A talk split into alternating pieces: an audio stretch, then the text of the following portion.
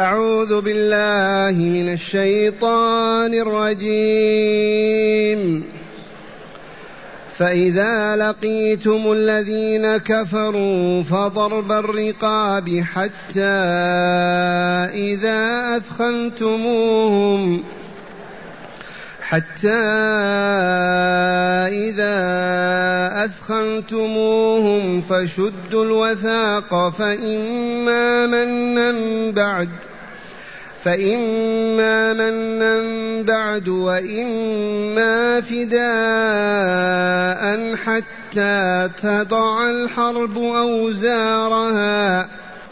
ذلك ولو يشاء الله لانتصر منهم ولكن ليبلو بعضكم ببعض. والذين قتلوا في سبيل الله فلن يضل أعمالهم. سيهديهم ويصلح بالهم ويدخلهم الجنة عرفها لهم. يا أيها الذين آمنوا إن تنصروا الله ينصركم إن تنصروا الله ينصركم ويثبت أقدامكم والذين كفروا فتعسا لهم وأضل أعمالهم ذلك بأنهم كرهوا ما أنزل الله ذلك بأنهم كرهوا ما أنزل الله فأحبط أعمالهم. أحسنت.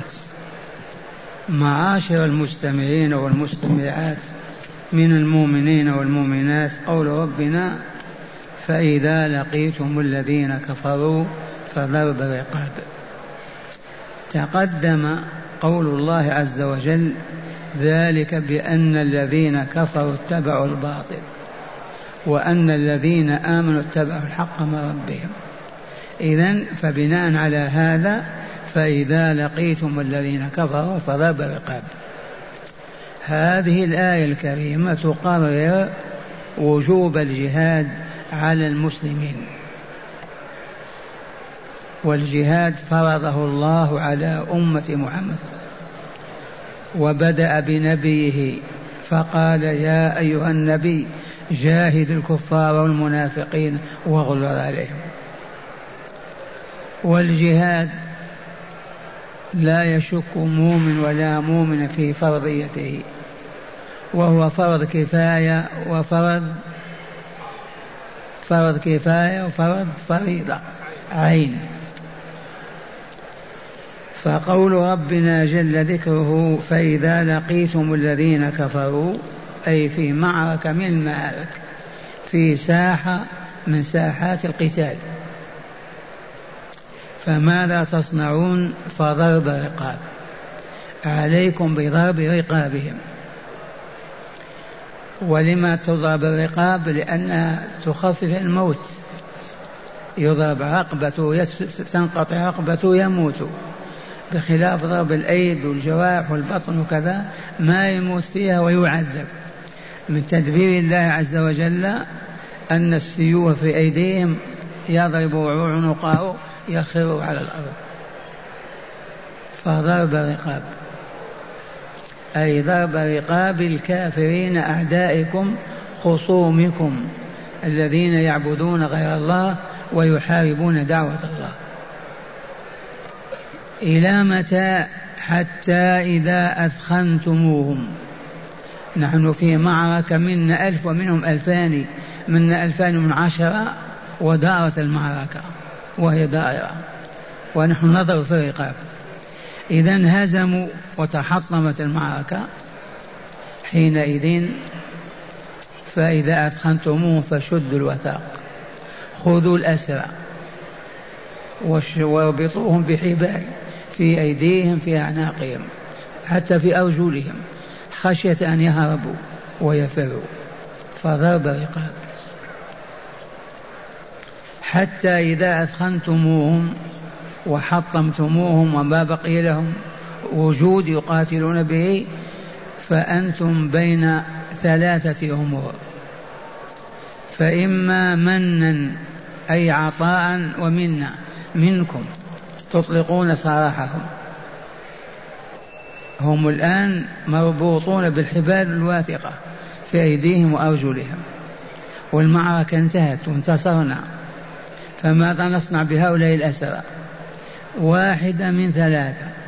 الأولى المن وهو أن نمن عليهم بالطلاق والسراح ونطلقهم ونسرحهم. إذا رأى إمام المسلمين في ذلك فائدة ومصلحة. تعود على الإسلام كما فعل الرسول غير مرة. ثانيا الفداء نأخذ مقابل الشخص ألف أو ألفين مقابل الأسير مبلغ من المال.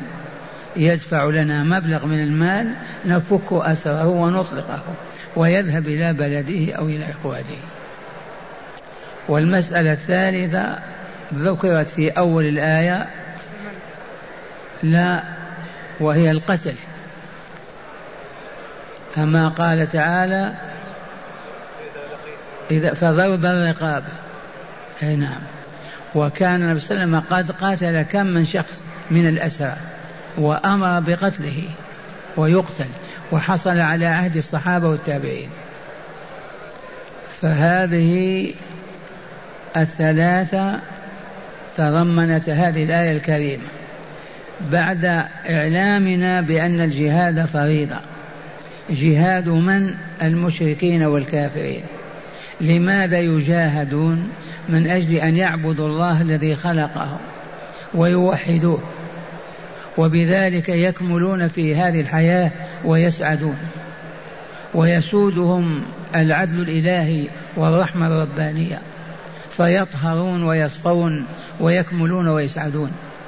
أما إهمالهم أما تركهم أما إضاعتهم فهي بلاء عليهم وشر لهم. فمن واجبه أن ينقذ البشرية؟ المؤمنون الموحدون. هذا فرض الله عز وجل على عباده المؤمنين. فإما تثقفنهم في الحرب فشرد بهم من خلفهم الآية أيضا. المهم فإما منا بعد وإما فداء إلى متى؟ حتى تضع الحرب أوزارها حتى ينتهي القتال. أهل البلاد أسلموا أهل المنطقة أسلموا هذا الإقليم أسلموا انتهت الحرب ما بقيت حرب. حتى تضع الحرب أوزارها وأحمالها وأثقالها. يجب أن يستمر الوضع هكذا إلى أن تنتهي الحرب. ومن أهل العلم من يقول حتى تضع الحرب أوزارها حتى ينزل عيسى عليه السلام ويسلم اليهود والنصارى ولم يبقى كافر على الأرض ولم يبقى إلا المسلمون فحينئذ وضعت الحرب أوزارها ما بقي قتال. لكن التوجيه الأول أصح. حتى تضع الحرب أوزارها وها نحن الآن الحرب واضعة أوزارها هل المسلمون يقاتلون؟ الجواب لا. ما هم يقاتلون. الشاشانيون يقاتلون أيضا قتال ليس قتالا شرعيا ما بايعوا إماما ولا قاتلوا باسم الإسلام. القتال الشرعي أن تتحد كلمة المسلمين وأن يؤمهم إمام واحد. أبيض أو أصفر. ويطبقون شرع الله الذي نزل من السماء عليهم ليكملوا ويسعدوا. حينئذ إذا شاهدوا أمة من الأمم كافرة فاجرة تأكلها النار تعيش على الخبث على الفساد والشر يطوقونها ويقاتلونها حتى تسلم وتدخل في رحمة الله. أو تدين لهم بالخضوع والسيادة ويدخلون البلاد ويعلمون النساء والرجال والأطفال ويدخلون في دين الله. أما ولا إمام للمسلمين بما يقاتلون؟ كيف يقاتلون؟ لا بد من بيعة إمام واحد تتحد عليه كلمة المسلمين. وحينئذ تقام شريعة الله في كل إقليم في كل بلد إسلامي. الآن ديار المسلمين كديار الكافرين إلا من رحم الله. الخمر والزنا واللواط والفجر والكذب والخيانة. والشريعة معطلة وممنوعة ما تطبق. إلا ما كان من هذه البقعة الظاهرة. إذا فجهاد المسلمين للكافرين فريضة فرضها الله على المسلمين فرض كفائي. إذا قام به إمام يكفي إذا قامت جماعة تكفي. ويكون الجهاد فرض عين. إذا عين الإمام أفرادا أو أمة بعينها أنتم وأنتم نعم حينئذ يجب عليهم أن يقاتلوا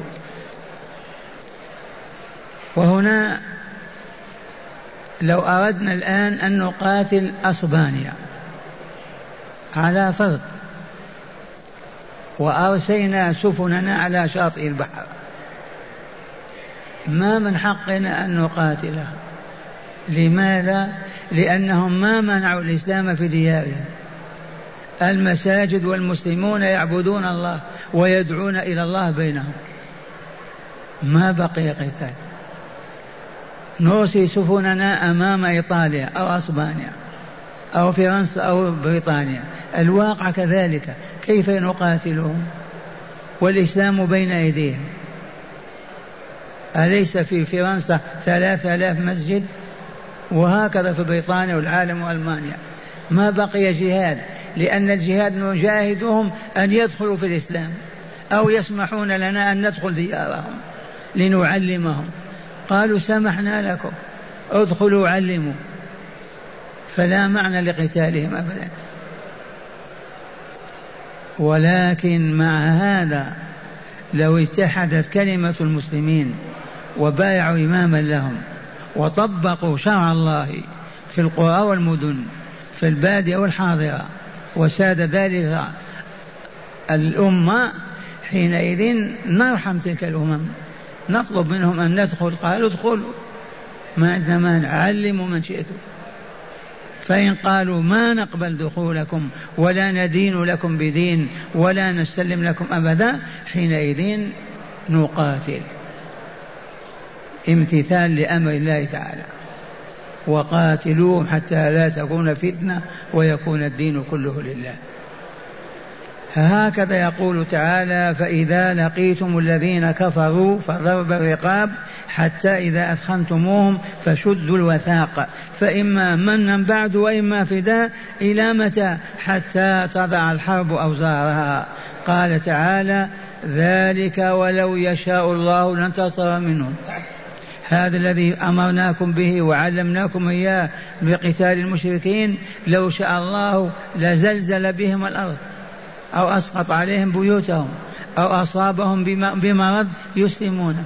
لكنه يريد أن يمتحنكم أيها المؤمنون لتكملوا وتسعدوا. والا فالله ما هو بعاجز أن يدخل النصارى في يوم واحد في الإسلام. ولو شاء الله لانتصر منهم ولكن ليبلو بعضكم ببعض. امتحان. المؤمن يجاهد والكافر يقتل ويدخل جهنم أو يؤمن ويسلم ويدخل الجنة. والمؤمن يقاتل يسلم يسعد ويدخل الجنة. وهكذا تدبير الله عز وجل. فالله ليس بعاجز أن يقول لأمم الأمم أسلمي فتصبح مسلمة. أو يصيب بخسف الأرض أو زلزال تخرب بها الأرض. مثلا ولو شاء الله لانتصر منهم ولكن ليبلو بعضكم ببعض. الامتحان هو هذا اختبار. لو شاء الله لكانت البشرية كلها مسلمة كالملائكة. أليس كذلك؟ أو كانوا كلهم كافرين. ولكن تدبير الله عز وجل يحيي من شاء من عباده ويكلفهم بالدعوة إليه وقتال أعدائه وينصرهم عليهم وينتشر الإسلام في أرض الله. ثم قال تعالى والذين قاتلوا والذين قتلوا في سبيل الله قراءتان سبعيتان. والذين قاتلوا في سبيل الله والذين قتلوا في سبيل الله يعني الذين قتلوا في في أحد. قراءة الذين قتلوا في سبيل الله تعني الذين استشهدوا في أحد وهم أكثر من سبعين قتيلا. والذين قاتلوا في سبيل الله فلن يضل أعمالهم. هذا خبر يخبر تعالى أن الذين قتلوا أو قاتلوا في سبيل الله في بدر وإلا في أحد وإلا في أي مكان لن يضل الله أعمالهم بل يثيبهم عليها ويجزيهم بها خير الجزاء ألا وهو بعد رضاه الجنة دار النعيم. خبر إلهي هذا. والذين قتلوا والذين قاتلوا في سبيل الله فلن يضل أعمالهم. إلى يوم القيامة. أيما مؤمنون قاتلوا في سبيل الله لا في سبيل الدين الدينار والدرهم فلن يضل أعمالهم. يثيبهم عليها كاملة ولن يبخسها لهم نعم. وأضاف إلى ذلك أيضا سيهديهم إلى ما فيه كمالهم وسعادتهم ورضا ربهم عز وجل ويصلح أعمالهم فينجحون حتى في الزراعة والصناعة. أعمالهم كلها يصلحها الدينية والدنيوية. فضل من الله ورحمة. لما؟ لأنهم أولياء وقاتلوا في سبيله. فلن يضل أعمالهم سيهديهم ويصلح بالهم. أولا ويدخلهم الجنة التي عرفها لكم ثانيا. ويدخلهم الجنة يهديهم في الدنيا ويصلح بالهم. وإذا استشهدوا أو ماتوا يدخلهم الجنة التي عرفها لهم أخبر النبي صلى الله عليه وسلم أننا إذا دخلنا باب الجنة لا يخطئ أحدنا منزله أبدا. عرفها في أذانها ما إن يدخل الجنة إلا وكل يعرف قصره ولا يخطئ أبدا. كأهل الجمعة إذا صلوا توزعوا كل واحد إلى منزله ما يخطئ أبدا. وعرفها لهم أيضا بأنواع العرف الذي هو الطيب وأنواع الطيب كل ذلك صحيح.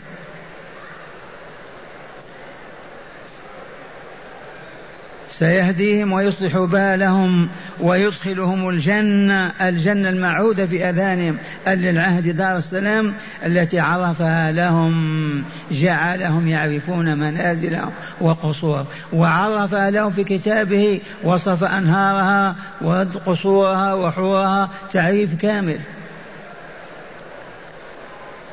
ثم قال تعالى يا أيها الذين آمنوا هذا نداء إلهي.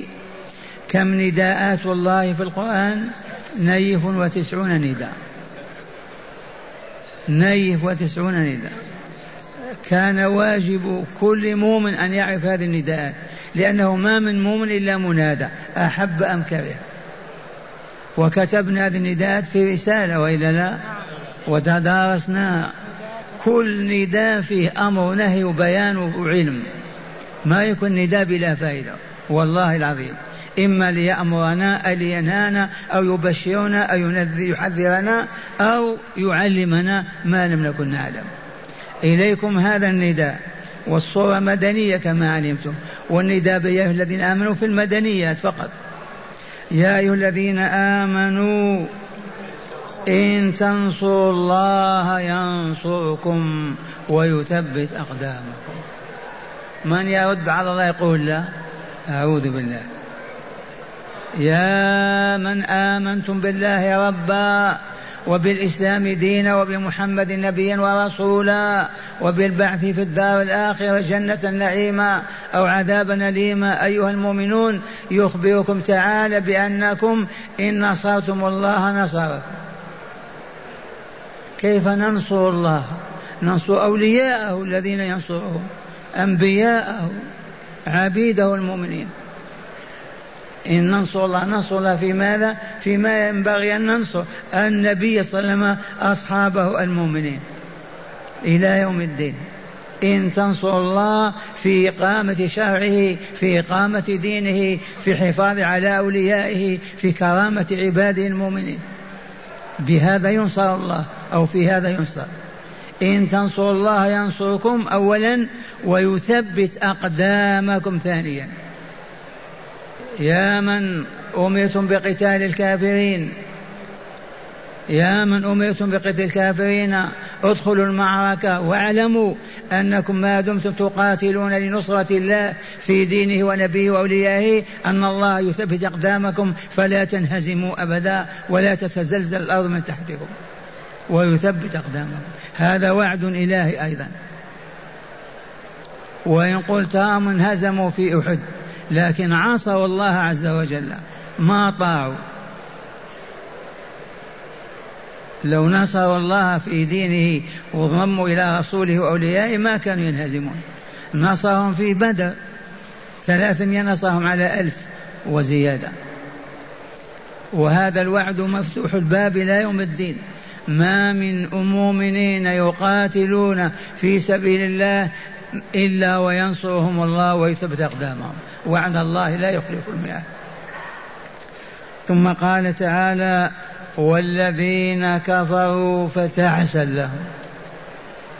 المؤمنون ينصرهم ويثبت أقدامهم. والكافرون الشقاء والمحنة والعار والخزي والتعاسة لهم. فتعسا لهم. خسرانا وشقاء لأنهم كافرون.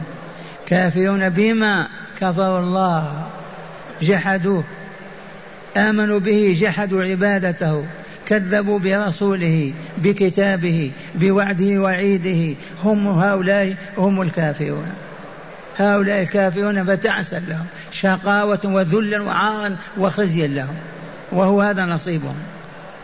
والذين كفروا فتعسا لهم وأضل أعمالهم. أعمالهم الدنيوية كلها لا تساوي عند الله شيئا. طاروا في السماء غاصوا في الماء والله لا يستفيدون ما في الآخرة شيء. وإن فرضنا أن لهم أعمال صالحة في الدنيا والله لن يستفيدوا منها في الآخرة شيئا. إذا كانوا يعالجون المرضى أو يتصدقون على الفقراء والمساكين. فأعمالهم أضلها الله وأهملها وأهبطها وأحبطها لا يستفيدون منها شيئا. والذين كفروا فتعسا لهم وأضل أعمالهم. لماذا يا ربي؟ قال تعالى في الجواب ذلك بأنهم كرهوا ما أنزل الله. ذي العلة. كرهوا القرآن. وكفروا به وحاربوه وعطلوه ومنعوا تلاوته ومنعوا العمل به. هذا الذي أنزله الله كرهوه والآن ما نجحد باستثناء هذه المملكة آل سعود. الحكام في العالم الإسلامي من أندونيسيا إلى موريتانيا كأنهم يكرهون القرآن. ما يجتمعون عليه. ما يسألون عن آية كيف يطبقونها كأنه ليس موجودا بينهم والله العظيم. لما ما يجتمعون عليه ويطبقون أحكام الله فيه مع أن نظام القرآن عجب. لا يخطئ شيئا حتى كيف تأكل؟ يعلمك كيف تأكل. فضلا عن كيف تلبس وتمشي. وهكذا يندد تعالى بهم فيقول ذلك بأنهم كرهوا ما أنزل الله. ما الذي أنزله الله؟ شرعه الإسلام قرآن الله. فالأمة التي لا تطبق كتاب الله في بلادها والله معرضة. والله معرضة عن كتاب الله. ولا تنجو ولا تسعد أبدا. لا في الدنيا ولا في الآخرة. هكذا يقول تعالى ذلك بأنهم كرهوا ما أنزل الله. كان المشركون في مكة في المدينة اليهود يكرهون القرآن. لماذا؟ لأنه يأمر بإقام الصلاة يأمر بالبر يأمر بالخير يأمر بترك الزنا بترك الكذب وهم ما يريدون هذا يكرهونه. ما يريدون أن يسمعوه. قال تعالى فأحبط أعمالهم. أفسدها وضيعها وأنفسدها وأحبطها. لا يستفيدون من أعمالهم شيئا ولا حسنة واحدة. حتى ولو فعلوا الحسنات. كل جهادهم وكفرهم وباطلهم ودنياهم كلها تخسر خسرانا أبديا. ذلك بأنهم كرهوا ما أنزل الله. ما الذي أنزله الله؟ القرآن. لما يكرهونه؟ لأن فيه وجوب الصلاة والزكاة. لأن فيه قطع يد السارق لأن فيه رجم الزاني لأن فيه الكذب حرام لأن فيه الخيانة حرام لأن فيه عقوق الوالدين حرام لأن فيه السب والشتم حرام ما يريدون هذا القرآن. وهذا هو واقع الأمة اليوم. إلا من رحم الله عز وجل. نكتفي بهذا القدر وصلى الله على نبينا محمد مع هداية الآيات. بسم الله والحمد لله. والصلاة والسلام على خير خلق الله سيدنا ونبينا محمد وعلى آله وصحبه من هداية هذه الآيات أولا وجوب الجهاد على أمة الإسلام ومواصلة الجهاد كما بين تعالى في هذه الآيات إلى أن لا يبقى كافر يحارب بأن يدخلوا في الإسلام أو يعاهدوا ويدخلوا في ذمة في ذمة المسلمين ويقبلوا على إصلاح أنفسهم وإعدادها للخير والفلاح. من هداية هذه الآيات التي تدارسناها أول هداية وجوب القتال والجهاد على أمة الإسلام. وجوب الجهاد علينا. نجاهد من؟ الكفار المشركين. حتى يسلموا أو يذلوا ويدخلوا تحت رايتنا ونتمكن من تعليمهم وتوجيههم وهدايتهم. ذي فريضة الله. وقلت لكم الحمد لله أننا الآن ما مطالبون بأن نقاتل ألمانيا والأسبانيا. لماذا؟ لأن الإسلام مفتوح الباب فيها. يعلم ويدخل الناس في الإسلام. أليس كذلك؟ والمساجد قائمة ولا لا؟ فلهذا كأننا فتحنا بلادهم أي فتحها الله. والله لا فقد فتح الله. عز وجل. نعم. ثانيا إمام المسلمين مخير في الأسرى بين المن والفداء والقتل أيضا لأدلة من السنة. أي نعم من هداية هذه الآيات إمام المسلمين قائدهم مخير بين ثلاثة بين أن يمن ويطلق الأسرى في سبيل الله لعلهم يسلمون أو يعودون بين أن يأخذ مقابل كل أسير ألف أو ألفين. أو يقاتلهم إذا رأى أن قتالهم ضروري لأنهم يحدثون حربا أخرى بحسب الحال. نعم. ثالثا بشرى المجاهدين في سبيل الله بإكرام الله لهم وإنعامه عليهم عليهم في الدنيا والآخرة. من هداية هذه الآيات بشرى الله تعالى للمجاهدين. أما قال تعالى سيهديهم يهديهم ويصلح بالهم قبل الآية. والذين قتلوا, والذين قاتلوا في سبيل الله والذين قتلوا في سبيل الله يهديهم ويصلح بالهم. أي بشرى أعظم من هذه؟ ويدخلهم نعم. رابعا يظفر بالنصر الحقيقي من نصر الله تعالى في دينه وأوليائه. هذه الحقيقة.